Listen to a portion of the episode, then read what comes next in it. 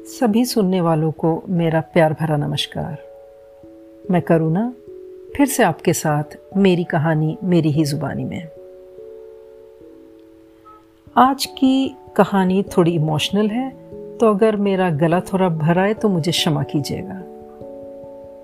तो सुनते हैं आज की कहानी, माँ का बटुआ। वैसे तो बचपन से ही लड़कियों को तीज त्योहार पर शगुन देने का रिवाज है। घर के लड़के हमेशा नाक मुँह सिकोड़ कर शिकायत करते रहे। रक्षाबंधन भी इनकी भाई दूज भी इनका। हर तीस त्योहार पर सब इन्हें ही पैसे देते हैं और बराबरी का हक भी नहीं चाहिए पॉकेट मनी में।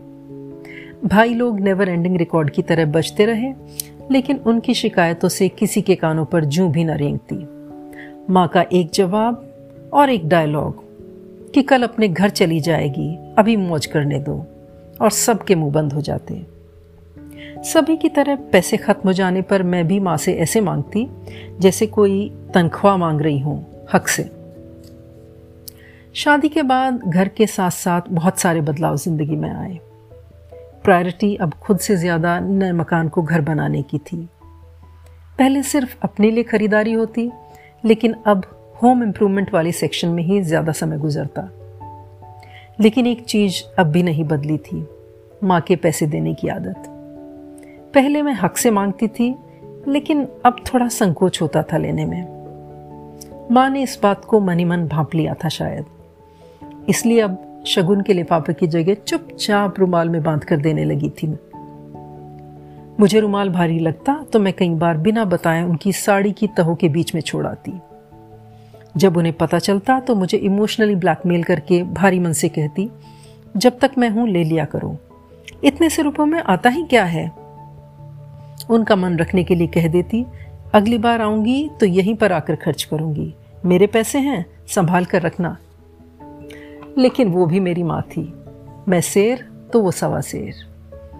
अगली बार से उन्होंने मुझे बिना बताए पैसों का रुमाल मेरे पर्स के किसी नीचे वाले कोने में छिपा कर रखना शुरू कर दिया।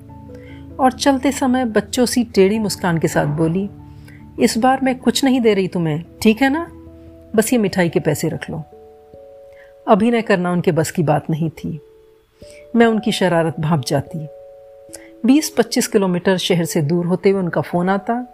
तुम्हारे पर्स के अंदर चश्मे के कवर में कुछ रखा है, ध्यान से निकाल लेना। मैं अनजान बने रहने का नाटक करती और उन्हें लगता, मिशन अकम्पलिश्ड ये माँ बेटी के बीच की एक ऐसी स्पर्धा थी जिसमें पाने वाले से ज़्यादा देने वाला संतुष्ट दिखता था। कुछ वर्षों से माँ की तबीयत खराब रहने लगी थी। अब छुट्टियों में घर जाने की जगह उनकी तबीयत बिगड़ने पर ही अचानक प्रोग्राम बनता था इमरजेंसी में। कई बार तो सीधा हॉस्पिटल में ही मुलाकात होती। डिस्चार्ज होने पर घर पहुंचकर उनसे विदा लेती तो इशारा कर पापा से रुमाल लेकर सिलवट भरे हाथों से देती। इस हिदायत के साथ खबरदार कहीं वापस न छोड़ जाना। इस साल हल्के बुखार की शिकायत के साथ उन्हें बहुत कमज़ोरी महसूस हुई तो रूटीन चेकअप के लिए हॉस्पिटल में एडमिट करना पड़ा। फिज़ा में कोविड फैला हुआ था और जिसका डर था वही हुआ। माँ की टेस्ट रिपोर्ट पॉजिटिव आई। काफ़ी कोशिश करने के बाद भी कोई उनसे मिल न सका। मन छटपटाता रहा कि किसी तरह पीपीई किट पहनकर ही उनसे देखभर लिया जाए, लेकिन पाबंदी इतनी कि बेबस होकर रहना पड़ा। लगभग बारह दिनों तक ज़िंदगी और मौत के बीच झूलकर आखिरकार उन्होंने हार मान ली। पर जाते जाते पापा को नसीहत दे गई। लड़कियाँ कभी खाली हाथ घर से ना जाएँ। पापा भी बड़ी रिलीजियसली उस बात को फॉलो करते हैं। लेकिन पता नहीं क्यों, बिना ना नुकर किए चुपचाप मैं ले भी लेती हूँ, सीली आँखों के साथ। लेकिन इसमें रखने, छिपाने, रूठने, मनाने की वो स्पर्धा नहीं रहती। जो पहले हुआ करती थी।